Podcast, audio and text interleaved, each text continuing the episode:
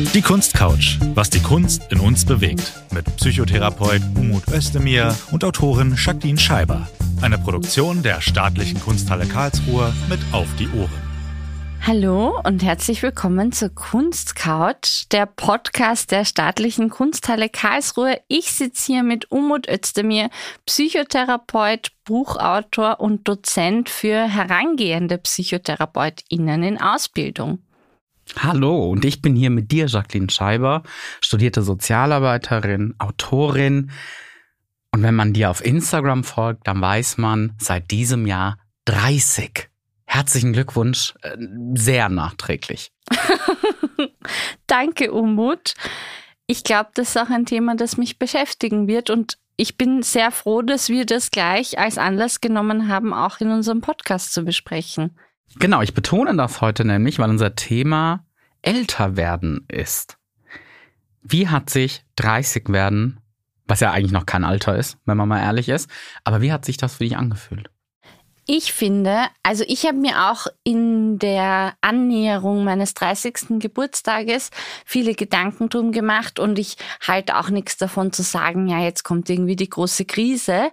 Aber was ich schon bemerkt habe, ist, dass in mir ein Diskurs aufgegangen ist, bei dem ich mir unterschiedliche Fragen gestellt habe. Und ein Schlüsselmoment war tatsächlich, dass mir aufgefallen ist, als weiblich gelesene Person, dass diese Jugend und dieses jugendliche Aussehen worüber man sich und ich im Speziellen, auch wenn ich immer aufgetakelt bin, aber es ist mir im Endeffekt jetzt nicht wichtig oder es ist nicht meine Priorität, schön zu sein. Das haben wir eh auch schon mal in einer anderen Folge besprochen. Body Neutrality heißt das. Aber das ist vergänglich. Und das ist vor allem, glaube ich, auch für Frauen ein großes Thema, weil deren Sichtbarkeit und deren Wert in der Gesellschaft auch sehr auf ihr jugendliches Aussehen abzielt. Und das war eine ganz zentrale Frage, die mich umgetrieben hat mit 30. Ich finde das spannend. Die Gesellschaft indoktriniert. Das klingt so, als ob wir in einer Sekte leben. Die Gesellschaft geht ja auf bestimmte Art und Weise mit uns um. Du weiblich sozialisiert, ich männlich sozialisiert. Und ich finde das total spannend, was du sagst, weil ich vor meinem 30. Geburtstag, so ein, zwei Tage vorher, schon so ein Stimmungstief hatte, weil ich, Klammer auf, kleiner Exkurs, um in Deutschland Psychotherapeut zu werden, war das bisher so, dass man dann nach dem Studium nochmal eine Weiterbildung machen musste, kostet im Schnitt als Verhaltenstherapeut 25.000 Euro und so weiter, also finanziell auch große Belastung, Klammer zu. Ich dann da saß und mir dachte, du bist 30, lebst immer noch in deiner Einzimmerwohnung, hast eigentlich kein Geld gespart. Was hast du eigentlich erreicht? Nix. Und habe völlig ausgeblendet, oh, ich habe ein Studium abgeschlossen. Ich werde Psychotherapeut. Ich arbeite. Ich musste keinen Kredit aufnehmen, um diese Weiterbildung zu machen. Also schon so, ich habe durchaus was erreicht, aber nicht so dieses Fotos auf den Tisch legen, mein Haus, mein Garten, mein Auto.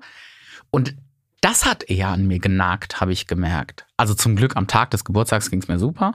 Aber kurz vorher habe ich mir tatsächlich darüber Gedanken gemacht und nicht um mein Aussehen. Und da frage ich mich schon, wie spielt da die Gesellschaft eine Rolle? Eine große. Und ich hatte auch so einen Moment, wo ich mir gedacht habe, krass, und es tut mir jetzt leid für alle Freunde und Freundinnen, die hier jetzt zuhören von mir. Aber wir standen alle mit Anfang 20 auf irgendwelchen Demos und waren so, fuck the system, Spießertum, bläh.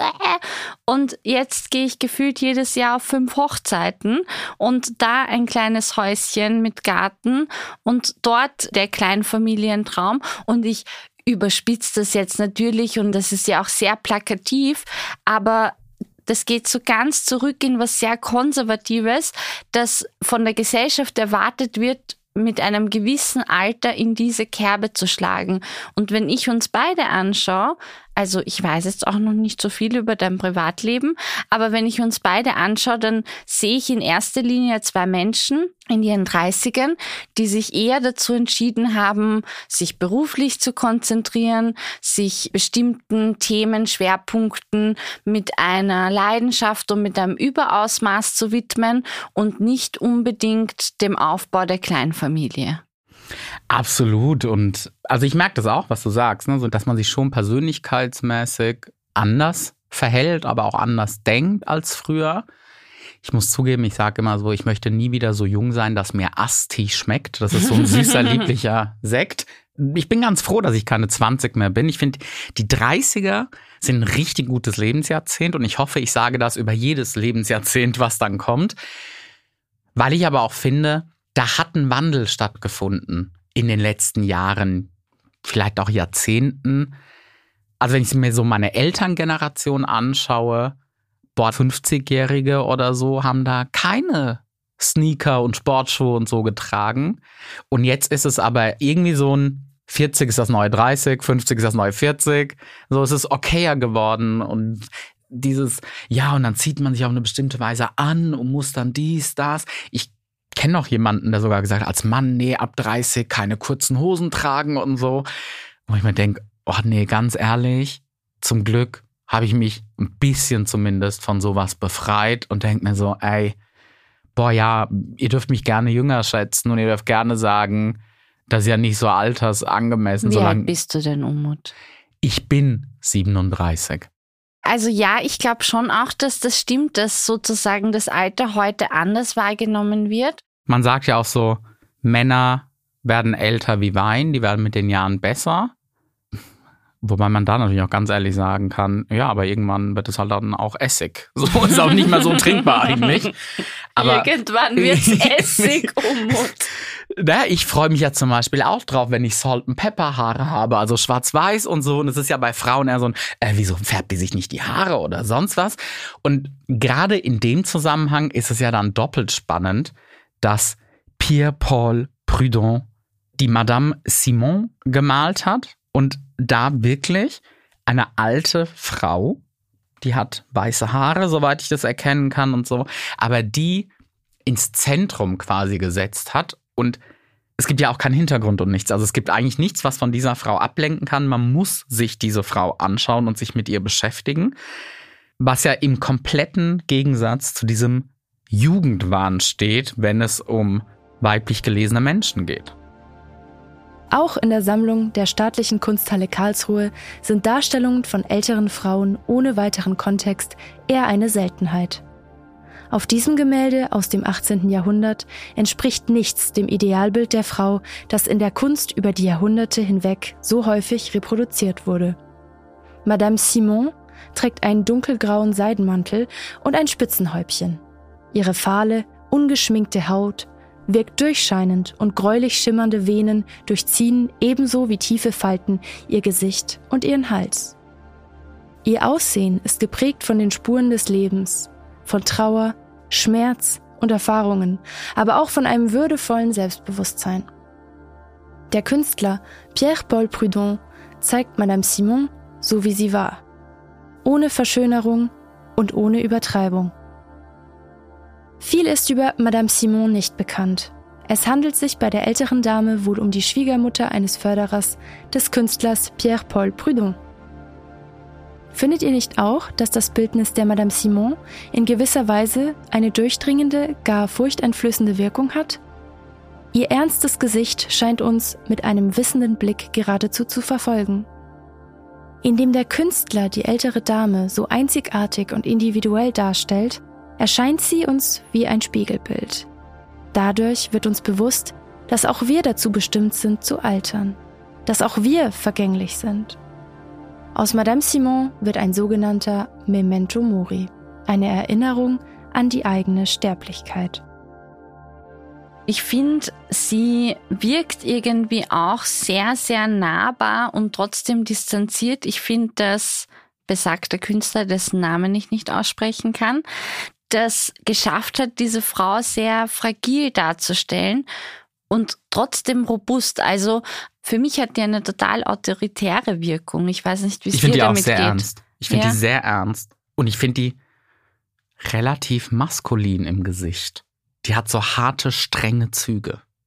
Und das ist schon noch ein Punkt, da fällt mir zum Beispiel ein, ich habe eine gute Freundin und meine gute Freundin Linde Waber ist zufällig auch eine Künstlerin, eine österreichische Malerin und die Linde ist in ihrem 83., 84. Lebensjahr Wow. und wenn ich die jetzt neben Madame Simone stellen würde, das wären sowas von zwei unterschiedliche ältere Frauen oder betagte Frauen, weil die Linde mit ihren 83, 84 Jahren springt herum, ist von einer Veranstaltung auf die nächste, macht Sport, ist bei großen Feierlichkeiten dabei, schwingt Reden, malt, arbeitet, ist mit ihren Enkelkindern unterwegs und das hat mir so gut getan, zum Beispiel auch in unserer Freundschaft, die Linde nicht als alte Frau und deswegen auch, was man damit assoziiert, also zum Beispiel so Weisheit oder Autorität oder Kekse backen. Kekse backen oder so Bemutterndes, sondern ich rede mit der Linde genauso wie mit all meinen gleichaltrigen Freundinnen. Wenn ich irgendwie einen schrägen Abend hatte, dann rufe ich sie an und sage so, Linde, du glaubst nicht, was passiert ist. Und natürlich haben die mehr Lebenserfahrung, aber das muss man auch nicht so raushängen lassen. Und ich finde es eigentlich total schön, wenn man da auch ein paar weitere Facetten dieses Alters mit einnimmt. Es muss nicht jeder das kleine Mutterchen sein. Absolut, aber das zeigt ja auch, was für ein Bild wir haben einfach. Also ich habe das ja auch, ne? Eine 80-jährige Frau ist quasi so eine nette, liebe Oma oder die garstige Nachbarin. Eins von beidem. und die nette liebe Oma, die backt die Kekse, die kümmert sich um einen. Der nette liebe Opa macht ganz viele Mittagsschläfchen, geht spazieren, isst das, was seine Frau kocht. Und das ist ja aber ganz oft gar nicht so. Und ich mag auch diese prominenten Beispiele, die damit brechen. Es gibt hier in Berlin, ich weiß nicht, wie alt er ist. Auf jeden Fall ist er Rentner. Und dieser ältere Herr der auch auf Instagram ist und der immer so coole Outfits anhat und teilweise Raven geht. Also ich muss dazu sagen, ich mit meinen 37 bin schon zu faul, mir die halbe Nacht um die Ohren zu schlagen und habe dann schon einen gestörten Schlafrhythmus und alles. Und ich finde es mega cool, dass er das macht und dass er Spaß dran hat. Gleichzeitig fällt das aber auf, genauso wie mit deiner Freundin. Man merkt sich das. Man merkt sich das und Trotzdem, also selbst wenn wir so ein Idealbild von einer Person hätten, die eigentlich auch lebendig oder in Gesellschaft altert, ist die Realität ja ganz vieler alter Menschen die, dass sie sich zurückziehen, dass sie einsam werden, dass sie auch soziale Kontakte verlieren, dass sie vielleicht auch körperliche oder psychische Erkrankungen haben, die sie auch daran hindern, am Alltag teilzunehmen. Was glaubst du, was wäre so eine gute Möglichkeit, auch das Alter mehr in die Mitte der Gesellschaft zu rücken, um alle Generationen abzubilden und die nicht irgendwo am Rande in ihren Zimmern zu parken? Also das ist etwas, womit wir uns in Deutschland ja durchaus beschäftigen müssen, in Österreich ja auch, dass der Altersdurchschnitt immer höher geht. Und ich finde es super, dass es zum Beispiel diese Projekte gibt, wo Studierende mit älteren Menschen in einer Wohnung oder in einem Haus leben. Das habe ich auch letztens gesehen. Genau, und dann weniger Miete zahlen und dafür beim Haushalt mithelfen oder so oder eher einkaufen gehen. Ich fand das wunderschön, dass man mitbekommen hat, dass in Corona-Zeiten dann NachbarInnen einkaufen gegangen sind und für die älteren Menschen mit eingekauft haben, damit die sich nicht so exponieren und eventuell Corona kriegen. Schade, dass überhaupt eine Pandemie passieren musste, damit wir sowas machen.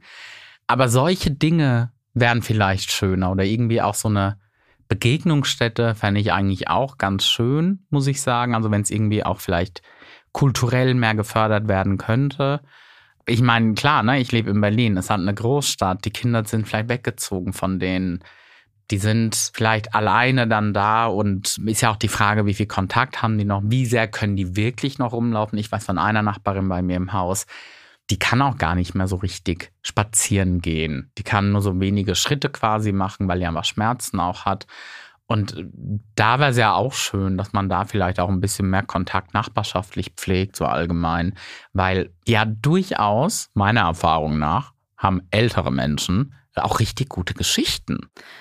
Auf jeden Fall, aber glaubst du, dass das wirklich, also wenn ich mir jetzt so vorstelle, als ich Anfang 20 war, da wollte ich überhaupt nichts davon wissen, was morgen passiert. Und schon gar nicht wollte ich es in einer Person abgebildet sehen, nämlich augenscheinlich auch verändert. Ich denke so oft auch so, in meiner Familie haben alle ältere Frauen extreme Falten und das Gesicht ist wirklich so eine einzige zusammengefaltete Landkarte ihrer Leben und das hat mich immer fasziniert, aber das hat mich auch auf eine Art, ohne dass jetzt ich liebe alles sehr, auf eine Art abgestoßen, weil das war für mich auch so ein Warnzeichen irgendwie. Und man kennt es ja auch so ein bisschen, man ist dann oft an einem ganz anderen Punkt. Man spricht vielleicht nicht mehr dieselbe Sprache, man fühlt sich irgendwie unverstanden, es gibt zu wenig Berührungspunkte und ich glaube, es braucht eben auch von beiden Seiten eigentlich Initiative und Interesse. Es gibt halt so Dinge, die gehören zu bestimmten Altersgruppen. Am Anfang des Lebens hat man halt riesige Kulleraugen und runden Kopf und so. Und dann mit der Zeit verändert sich das halt und das gehört dazu. Und es hat alles was potenziell Schönes. Du siehst das jetzt sehr wissenschaftlich fast und nüchtern. Das finde ich sehr schön eigentlich und sehr hoffnungsvoll. Ich muss kurz ein bisschen ausholen, weil das ist mir jetzt wieder eingefallen. Ich habe letztens ein Stück in Berlin gesehen von Sibylle Berg. Ich werde es jetzt falsch zusammenfassen, aber die Bottomline ist, es gibt eine Frau in ihren 50ern und die sprengt sich in die Luft. Wow. und sie überlebt dieses Attentat, das sie selber gemacht hat. Und dann ist sie mit ihren vier Ichs in einem Zwiegespräch auf der Intensivstation und verhandelt darüber, warum sie das gemacht hat und gibt Zurückblicke in ihr Leben. Und meine Konklusion aus dem Stück war, warum sie das gemacht hat, weil sie draufgekommen ist, dass sie keinen Wert mehr hat in der Gesellschaft, dass sie trotzdem zu wenig in zwischenmenschliche Beziehungen investiert hat, weil sie Karriere machen wollte. Und in der Karriere wird sie dann aber ab einem bestimmten Alter unsichtbar. Sie ist nicht mehr schön. Also es wird dann auch so eine Frau skizziert, die dann sehr viele schönheitsverjüngende Maßnahmen und so weiter macht.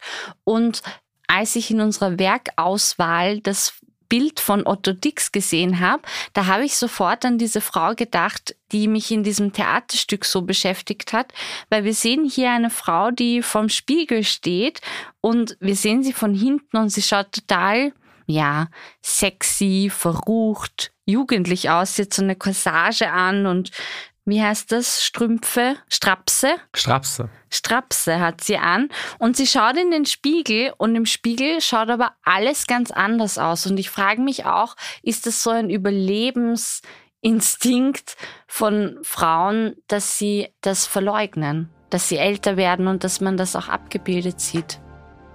Eine ältere Frau, die ihr Spiegelbild nicht wahrhaben möchte oder der schonungslose Blick in die Zukunft der jungen Frau? Beide Lesearten des Aquarells von Otto Dix sind möglich. Der Künstler Otto Dix ist einer der wichtigsten Vertreter der Kunstströmung Neue Sachlichkeit. Die Neue Sachlichkeit setzte sich das Ziel, die Realität ungeschönt und oftmals gesellschaftskritisch zu zeigen. Otto Dix galt mit seiner radikal ehrlichen Kunst als Bürgerschreck, ein waschechter Skandalkünstler also.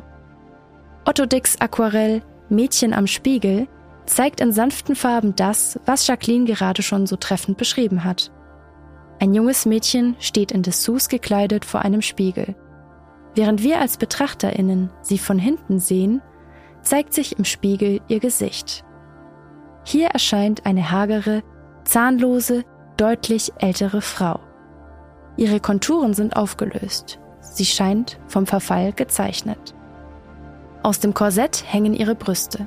Zudem ist das Korsett im Schritt geöffnet. Ein Indiz dafür, dass es sich um eine Sexarbeiterin handelt. Otto Dix setzte Randgruppen der Gesellschaft, insbesondere Kriegsversehrte und Sexarbeiterinnen, immer wieder in das Zentrum seiner Arbeiten. Die normschöne junge Frau vor dem Spiegel ist in der Kunst ein klassisches Motiv. Otto Dix bricht durch die ältere Frau im Spiegel mit diesem Motiv. Er selbst sagte, dass er mit dem Spiegelbild das Gegenteil eines gesunden und reinen Körpers darstellen wollte. Für seine Zeit war das zu viel ungeschönte Realität. Sein gleichnamiges Gemälde Mädchen vor dem Spiegel wurde wegen Obszönität von der Polizei beschlagnahmt. Otto Dix wurde angeklagt. Nur durch einflussreiche Künstlerkollegen konnte er freigesprochen werden. Diese argumentierten mit einer moralisierenden Wirkung des Werkes. Otto Dix selbst hingegen ging es darum, die bittere Realität des Milieus der Sexarbeiterinnen zu zeigen. Der Körper der im Spiegel dargestellten Frau scheint durch die Sexarbeit zerschlissen. Mit dem Alter und der nicht mehr normschönen Erscheinung ist sie für dieses Geschäft wertlos geworden. Älter werden, auch das zeigt dieses Aquarell von Otto Dix eindrücklich, ist gesellschaftlich anscheinend nur unter bestimmten Bedingungen gestattet. Es scheint unausgesprochene Regeln zu geben, wie genau man zu altern hat, vor allem als Frau. Also, ich bin ja auch einer von denen, der zu Hause ungeduscht, vollgefressen, oberster Knopf der Hose offen auf der Couch dann rumliegt und sich dann denkt bei irgendwelchen 60, 70-jährigen Musikerinnen oder Schauspielerinnen, oh, die letzte Schönheits-OP hättest du dir aber vielleicht auch sparen können und judge dann so. Und äh, dann liest man ja auch immer wieder ein, oh, können die nicht in Würde altern? Aber wir drehen super selten den Spieß um und fragen uns, was lastet da eigentlich für ein gesellschaftlicher Druck? Weil wir diesen rosa Elefanten, der mit uns hier in diesem Raum ist, ja mal ansprechen müssen. Die Gesellschaft geht mit alternden Frauen anders um als mit alternden Männern. Und ich weiß nicht, wie der Druck ist. Ich weiß nicht, was man da alles machen muss. Und wenn ich dann auch noch eine Musikerin bin, die 30 Millionen, keine Ahnung, wie viele Follower man da hat, ne? aber so richtig viele Menschen, die ganze Welt schaut auf dich. Überall sind irgendwelche Paparazzi, die nur darauf warten, einen Unvorteil auf das Foto von dir zu schießen, anzuschreiben, so, i, Zellulite. Ja klar, Mann, es sind Beine. So, was habt ihr erwartet?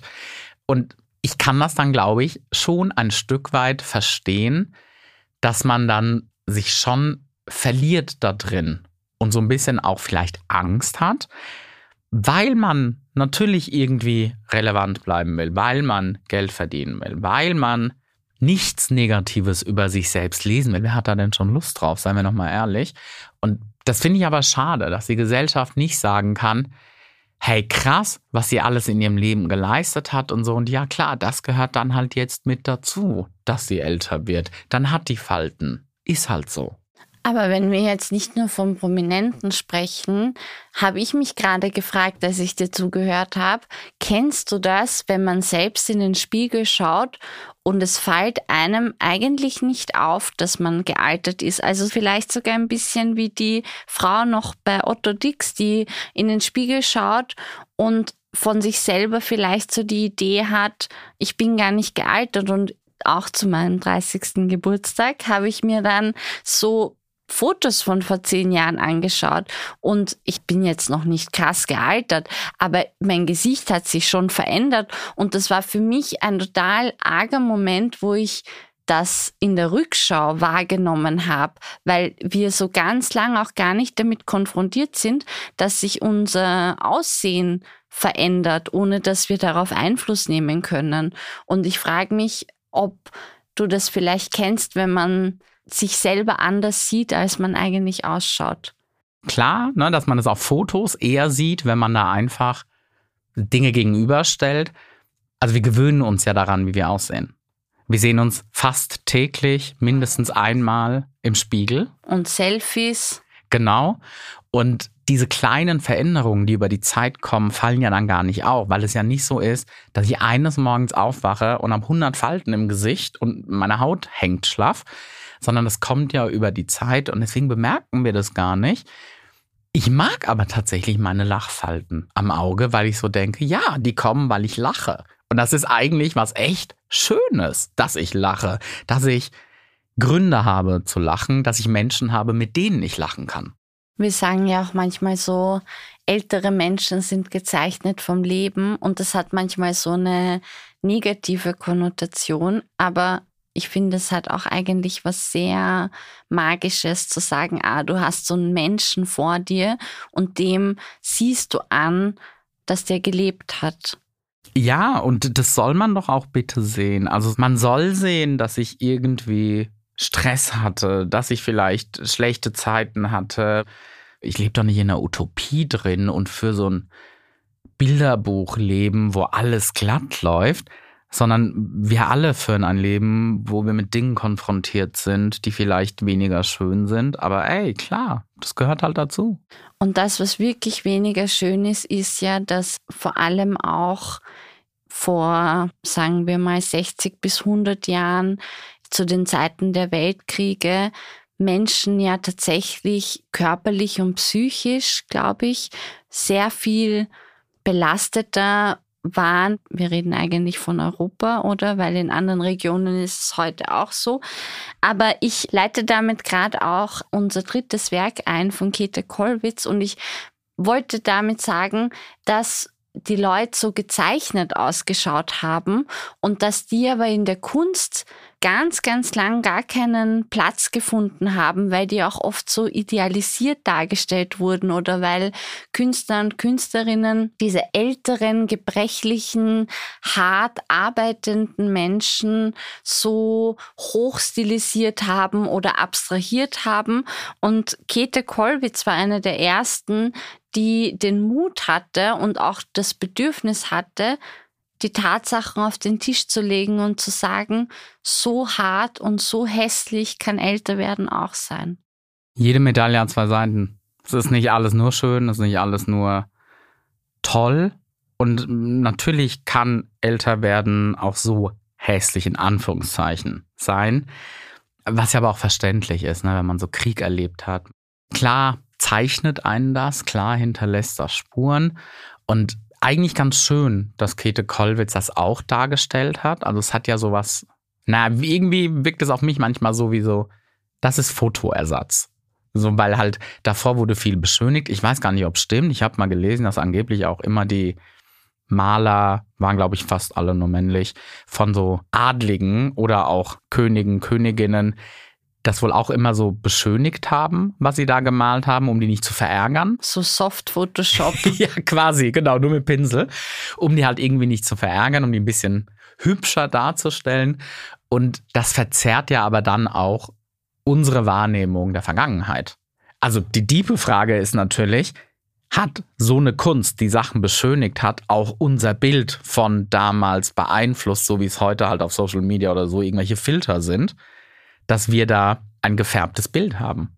Ich finde den Vergleich super von Filtern und beschönigten Gemälden, weil es unterm Strich genau dieses Narrativ reproduziert, dass es immer eine bestimmte Form von Retuschierung des voranschreitenden Alters braucht.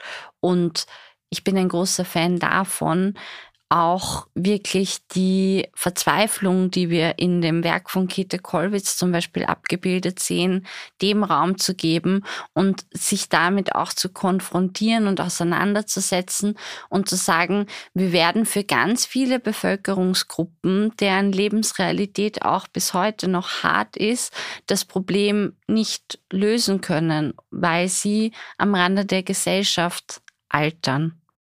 Käthe Kollwitz war eine der ersten, die angefangen hat, Menschen auf eine ganz andere Art und Weise darzustellen, wie es in der Kunst vorher üblich war. Und das finde ich sehr mutig, auch unter dem Aspekt, dass sie eine Frau ist, ehrlich mhm. gesagt. Auch unter dem Aspekt, zu welcher Zeit sie gelebt hat, also Ende 19., Anfang 20. Jahrhundert. Und unter dem Aspekt, dass sie es eigentlich nicht notwendig hatte. Und das, was sie da darstellt, dieses alte Arbeiterpaar, ah, ich komme mir da irgendwie so vor, als, als ob ich die halt anschaue. So, ne? Das hat sowas. Man möchte sofort wegschauen. Ja, irgendwie, das ist so, als würde ich in so einer Erdgeschosswohnung durchs Fenster schauen. Mm, ich finde, das ist voll der treffende Vergleich. Und was ja aber spannend ist mit Madame Simon, da komme ich mir nicht so vor. Das könnte auch mein Spiegelbild sein. Und mein Spiegelbild könnte mich zurückschauen. Obwohl ich schon finde, dass sie sehr judgy schaut. Also ich habe eher den Eindruck, die guckt mich an und denkt sich so, hm, was hast du wieder für eine Entscheidung getroffen? Gerade wenn sie judgy schaut, könnte sie dein Spiegelbild sein. ja, auch. Und Käthe Kollwitz, das löst schon was in mir aus, weil ich so denke, ich hatte dieses Leben nicht, was dieses Paar hatte. Ich hatte nicht diese Hardships was sie ja vermutlich auch einfach darstellen wollte und zeigen wollte. Ja, ey, es gibt auch härtere Schicksale. Es gibt auch Menschen, die müssen irgendwie hart arbeiten und sehen dann auch so aus. Und die sind nicht alle so wie auf euren Gemälden. Also keine Ahnung, ob die da eine Message auch an andere schicken wollte, die irgendwie gemalt haben oder Kunstwerke erstellt haben. Aber vielleicht sagen wollte so, ey, da gibt's auch einen ganz anderen Teil der Gesellschaft, den ihr vielleicht gar nicht sehen wollt oder nicht anschauen wollt, von dem ihr nichts mitkriegen wollt. So wie wir es ja eigentlich traurigerweise ein bisschen mit den alten Menschen machen, die halt irgendwo vereinsamt leben. Auf der Kohlzeichnung Altes Arbeiterpaar der Grafikerin, Malerin und Bildhauerin Käthe Kollwitz sehen wir eine Frau und einen Mann, die sichtbar vom Leben gezeichnet sind. Die Frau ist frontal, der Mann im Seitenprofil dargestellt. Die Spuren eines harten Arbeiterlebens sind in ihren Gesichtern und auch an der Körperhaltung ablesbar. Die Augen wirken müde, ihre Blicke gleiten ins Leere, ihre Schultern hängen tief. Auf was für ein Leben die beiden wohl zurückblicken?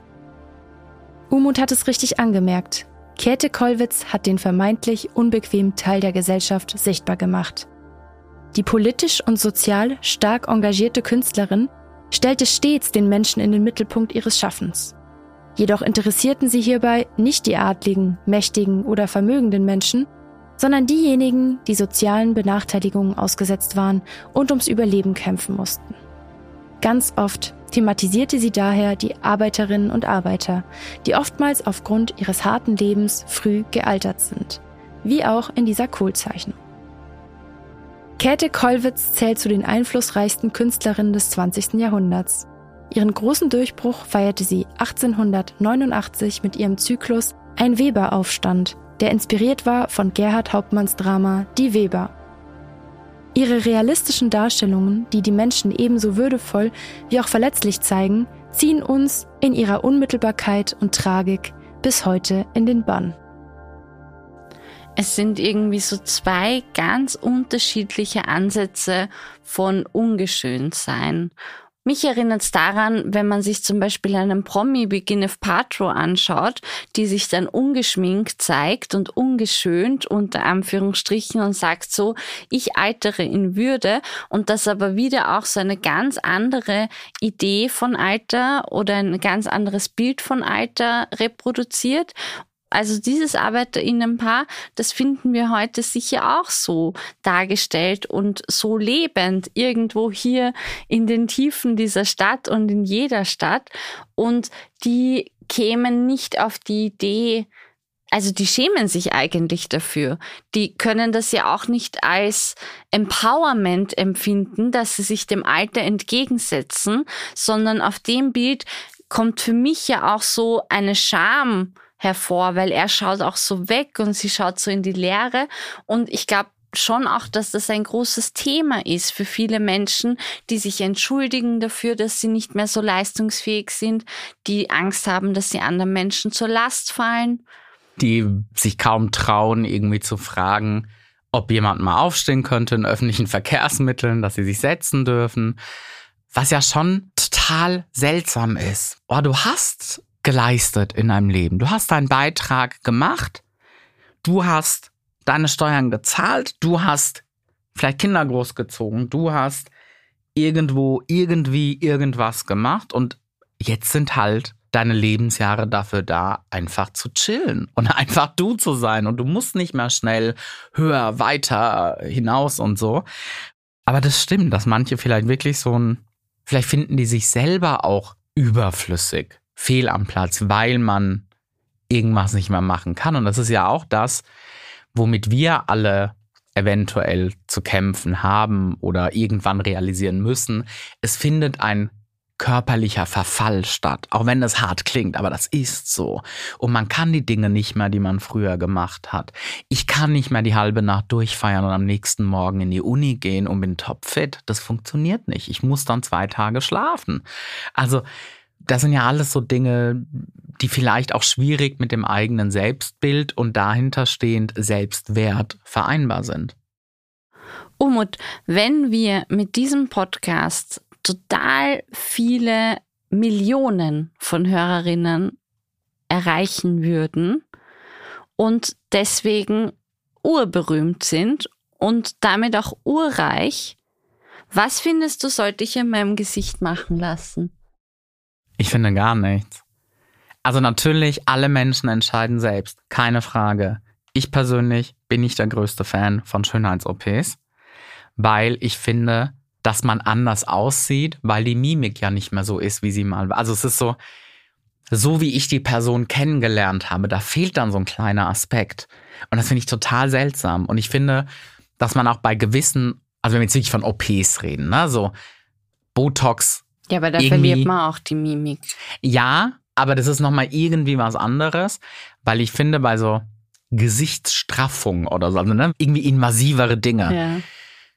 man sieht das. Man sieht das richtig, weil alle dann plötzlich mandelförmige Augen haben. Alle haben so, ne, so, auch bei dem Lächeln verändert sich dann was, weil es natürlich in die Breite gezogen ist. Und deswegen, ich wünsche mir eher, dass du so eine Fuck you-Haltung einnimmst, den gesellschaftlichen Erwartungen gegenüber und sagst, ich sehe dich schon irgendwann so ein Instagram oder was auch immer für eine Plattform dann aktiv ist, also ein Video posten, wo dann sagst, und die Falte ist neu und die habe ich. Ich traue dir auch zu, dass du den Namen gibst, weil das deine Freundinnen aus dem Leben sind oder so, weil die dich ständig begleiten. Ja, dann kriegt jede Falte einen Text. Nichtsdestotrotz würden wir uns extrem freuen, wenn du oder du oder sie oder er, die diesen Podcast hören, uns fünf Sterne gibt, damit ich mir im Fall des Falles, wenn ich doch nicht altern möchte, das ein oder andere Spritzer gönnen kann. Ich bin gespannt. Bis zum nächsten Mal. Das war die Kunstcouch, was die Kunst in uns bewegt, mit Psychotherapeut Umut Özdemir und Autorin Jacqueline Scheiber. Eine Produktion der Staatlichen Kunsthalle Karlsruhe mit Auf die Ohren. Abonniert unseren Podcast und folgt der Kunsthalle bei Instagram. Habt ihr Themenwünsche? Dann schreibt sie uns via Direct Message oder per Mail an digital.kunsthalle-karlsruhe.de.